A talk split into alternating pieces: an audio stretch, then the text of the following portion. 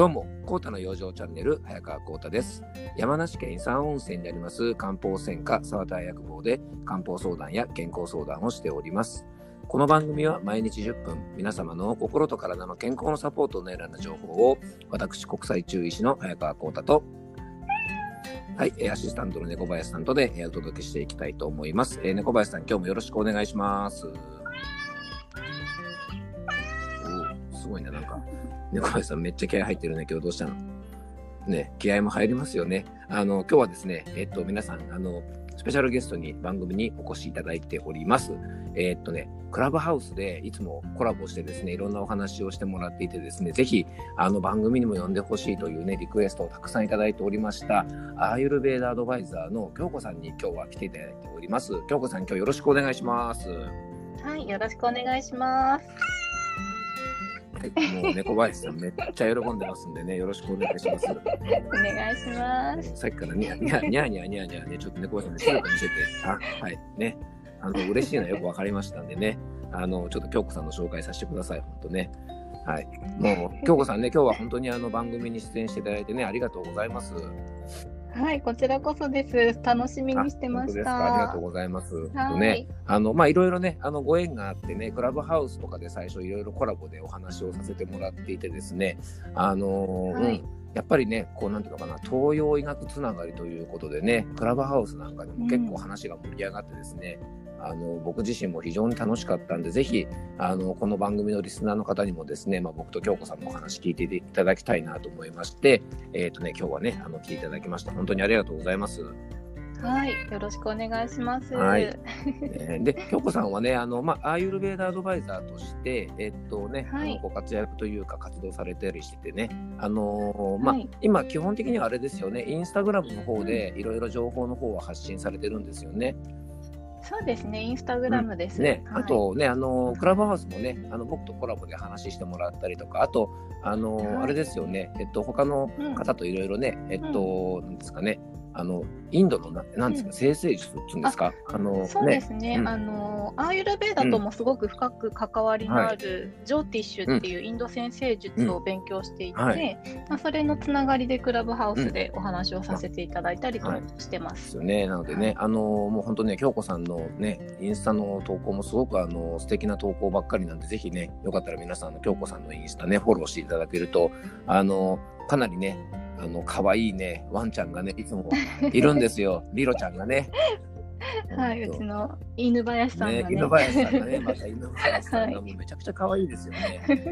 最初に、そう、でも、そう京子さんのね、インスタ見てるときに、すごく美味しそうな食事が出てて、いや、なんか、なんかコメントしたのかな、ご飯美味しそうですね、みたいなことをコメントしたら、これはあの、うちのう、んあの、リロの餌です、みたいな感じで、えー、みたいはいはい。そうなんですよ。な。なんか僕僕が、僕が普段食べてるお昼ご飯とかよりよっぽどなんか、その素晴らしいな、みたいな感じでね、ほん羨ましいなと思って、多分、そう、あの犬にもね、アーユルベーダ的なちょっと感覚で、あのいいご飯をあげようと思っていろいろ工夫してやってます。えー素晴らしいですよね。あ、ほら、猫林さんがなんか、あの、僕にもって話をしてますけどね、まあ、ぜひ、機会があったら、あの、ちょっと猫のご飯もぜひよろしくお願いします。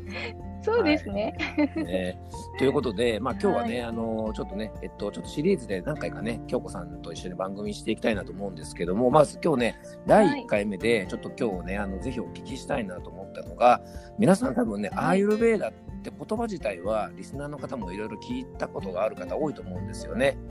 うん。ね、いあのほら世界ね三大伝統医学って言ってねあのまあ今日ね来ていただいてる京子さんがあの勉強してるあのアーユルベーダとあとまあ僕が専門のいわゆる中医学ですねあの中学中国の伝統医学。でもう一個があのユナニ医学って言ってねあのギリシャとかが起源であのどちらかというとイスラムとかねアラビア圏でこう広がっているような医学とあるんですがあのやっぱりアーユルベーダってねやっぱりあの、まあ、漢方と並んですごくね有名なあの伝統医学なんですけどなかなか実際じゃどういうことやってるのって意外と皆さんこう知らなかったりしませんかね？どうですかね？そうですね、ななんだろうって私も、ああのー本当に自分で勉強するまでは、ただのオイルマッサージなのかなぐらいにしか思ってなかったんですよね。そうですよね。なんとなくイメージとしたら、うんうんそういうイメージ持ってる方が結構強いかもしれないですよね。うんうん、ね。ね、なので、あの例えばね、あの京子さん、ちょっと最初にお聞きしたいのが、うん、えー、っとまあ、アーユルベーダってじゃあ具体的にどういうことをする医学なのかっていうのが、うん、なかなか皆さんねご存知ないと思うので、ちょっとそのあたり聞きたいんですけど、うん、うんとうん、漢方だとね、あの中医学だとね、ほら内服なんかこう煎じ煎じ薬を作って、飲むとか、うん、あのね、お灸をするとか、針を打つとかね、うん、なんかそういうのがあると思うんですけど、じゃあ、具体的に何かこうね、アーユルベーダの場合は、まあ、病気とか不調があった場合に、どういうような施術というか、あの、処置をするのが、まあ、あの、一般的なんですかね？えっ、とですね、あのー、基本的には、はい、えっ、と、予防医学というか、うん、日常の生活の中で自分を整えて病気にならないようにするっていうスタンスではあるんですけど、はい、病気になってしまった時の,、あの処置っていうのももちろんあ,、あって、ただあの日本ではちょっと認められていないような処置もあったりとかするんですね。まああのー、なんだろう。例えば、すごいのだと、虫を使ったりとかをする。なるほど、でも、結構ありますよね。うん、あのー、うん、ほら、今の日本の医療としては認められてないものがね、結構あると思うんですけど、うん、まあ、その辺はもう全然ね、うん、あの、こうやってお話ししてるだけなんで、あの、全然大丈夫なんで、うん。あ、じゃあ、あそうなんですね、そういう虫を使った治療とかそういうのもあるんですね。あるし、そう、あとは、あの、オイルを使うっていうのがやっぱりすごく、あの主流で、はい、あのデトックスをして体から毒素を排出していくよ,、うな形で、うん、あの体を整えていく不調を治していくっていうこともしますね。はいすね、だからオイルマッサージで、イメージとしたらこうやっぱり何かものを流して、うん、あれですかね、流れを良くして排泄したりとか、毒素を出すみたいなイメージですかね。そう、そうですね、うん。はい、そう考えるとあれですね、あの中医学でいうと、その鍼灸とかで、経絡っていうね、なんかツボみたいなところをついて、流れを良くしたりとかね、鍼灸で、あの、やっぱあれも通りとか流れを良くすることがメインなんで、どっちかというと、だからそのね、マッサージっていうのは、オイルを使ったマッサージっていうのは、そういうのにちょっと若干近いのかもしれないですね。本当ですね、本当そんな感じですね。なるほど、そうか。そういうね、まあ、外からのね、そういう施術とか、あと、内側から何かこうね、例えば漢方薬みたいに何かを飲んだりとか、あの、なんかこうね、はい、やっぱこう、漢方の薬膳みたいな感じとかで、何かこう、そういった、うん、あの、ものをうまく使活用するみたいなことって何かあるんですか？あ、そうですね。うん、やっぱりあの代表的なのはスパイスを使ったお料理、ね、スパイスね。そうですね。なんとなくね。うん、皆さんイメージね、うん、しやすいですよね。ねこれはね、ね、インドとか、あのそちらの方の料理っていうとね、やっぱりこうスパイスを使った料理っていうのがやっぱり代表的ですもんね。うん、そうですね。なんかまあ料理だけじゃなくても、例えばチャイだったりとか、うん、私はちょっとおさゆにあのシナモン入れてみたりとかっていう日常的に取り入れたりとかもしてますね。なるほどなるほど。じゃあ、そういうスパイスみたいなものがよりこうなんとか身近にこう食事に活用したりとか飲み物に入れたりとか、まあ、そういった形でね、うん、さっきあのほら予防がすごく大お大事にしてるってお話があったんですけど、はい、あのそういうものを活用して、はい、まあ、日々の中でまあ病気を未然に防ごうっていうようなところがあるってことですよね。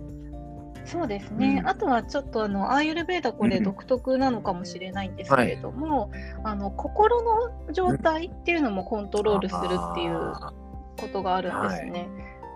うん、もう自分自身の性質っていうものを深く理解をして、食事だったりとか、うん、あのライフスタイルを整えることで心もコントロールしていくっていうのがアイルベーダなんですよ。あのー、ちょうどね、はい、まあしあの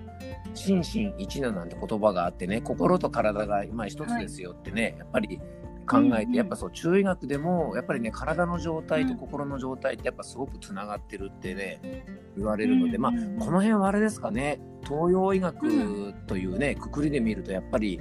近いものがあるんですかね、そういう意味ではね。そうですね。うん、そうですね。なるほど、だね、うん、そういうものを使って、あと、あの、先日ね、あの、ほら、インスタライブで、あの、お香を作ってたじゃないですか。はいあ、うん、作ってました。はい。あの、あれですかね、なんとかね、アーユルベーダ的な、こう、うん、まあ、視点で見ると、ああいうお香みたいなものなんかもすごくプラスになったりとかするんですかね。うん。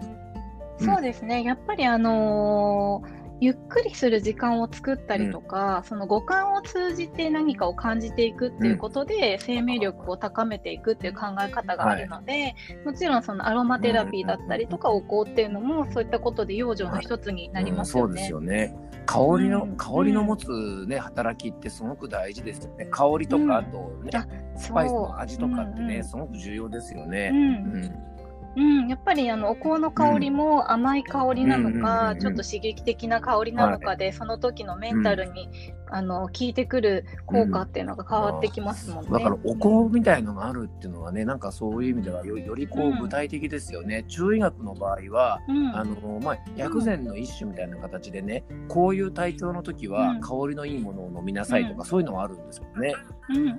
でもね、アーユルベーダの場合はこうお香なんかもで逆に言うとそう体調に合わせてこうお香とか使い分けたりするんですか、うん、えっとね、私はちょっとそこまでは深く、うん、あのー、考えてないんですけど、そういったこともできますね、実際に。なるほどね。だから突き詰めるとそういうところまでね、こう活用できたり、あのー、うまく使うとね、そういう養生もできるってことですね。そうですね、うん、面白いですね。で、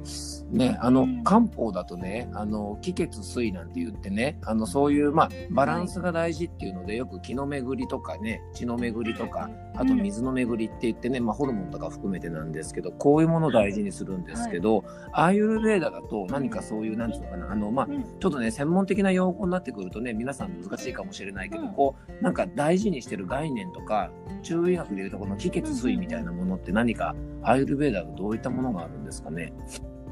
あえーと、専門用語で言うと、うん、バータ、ピッタ、カパっていう専門用語があるんですけど、はい。はい、もうちょっとあの具体的に分かりやすい、うん、あのイメージで言うと、はい、えー、空、風、火、水、地っていう空、風、火、水、地、地面の地ですね。あのこれ、この五大元素であの万物もこの世の中のすべてのものがこの五大元素でできているっていうふうに考えられてて、うん、で人間も自然の一部としてこの五大元素でできてますよっていう考え方があ。そのバランスってことですよね。うん、ね、うんね、だから中医学で言うと、あのまあ、五臓とね、あの陰陽五行説って言ってね、あのまあ、いろんなものがやっぱ中医学で 5, つに分かれるんですけど、それが自然の世界だと、あの木火土金水って言ってね木と火と土と金属と水とみたいなね、そういう概念があるんで、うんうん、あのそうそういうので教えてもらえるとちょっとイメージ湧きやすいですよね。あ、うん、そうですね。中医学はね、ほら漢字なので結構イメージングしやすいんですよね、日本人は。ああ、そうですね。だけどね、さっきのあのバータとかっていうとね、ちょっとこうね、用語的になんとなくイメージがちょっと日本の方湧かないと思うんでね。そうですね、謎ですよね。今みたいな空だよとかね、あのまあそういうふうに言ってもらえるとね、なんとなくみんなのイメージ湧きやすいのかななんて思いますよね。そうですね。なるほど、じゃあ。とね、こうやってまあ、アイルベーダってね、やっぱりね、そういった意味では、東洋医学っていうくくりで見ると、中医学とも非常につながっているのでね、まあ、あのー、ちょっとこれからもね、うん、ちょっといろんな形で勉強はね、あの僕もしていきたいなと思うので、まあ、今回はね、はい、あの、ちょっとまあ、アーユルベーダってこんなもんですよっていう触りをお話ししていただいたのでね、えっと、ぜひ次回はですね、はい、京子さんに、まあ、アーユルベーダのじゃあそういう知恵をね、どうやってこうちょっと生活に生かしていくかみたいなお話を、えー、ぜひしていただきたいと思いますので、えー、じゃあぜひですね、はい、あの次回もよろしくお願いいたします。はい、よろしくお願いします。はい、猫林さんも次回もよろしくと言ってますのでね、はい、またじゃあぜひ次回もよろしくお願いいたします。はい、ありがとうございます。はい、えー、今日も聞いていただきありがとうございました。どうぞ素敵な一日をお過ごしください。漢方専科サラダ薬房の早川幸太でした。では、また明日。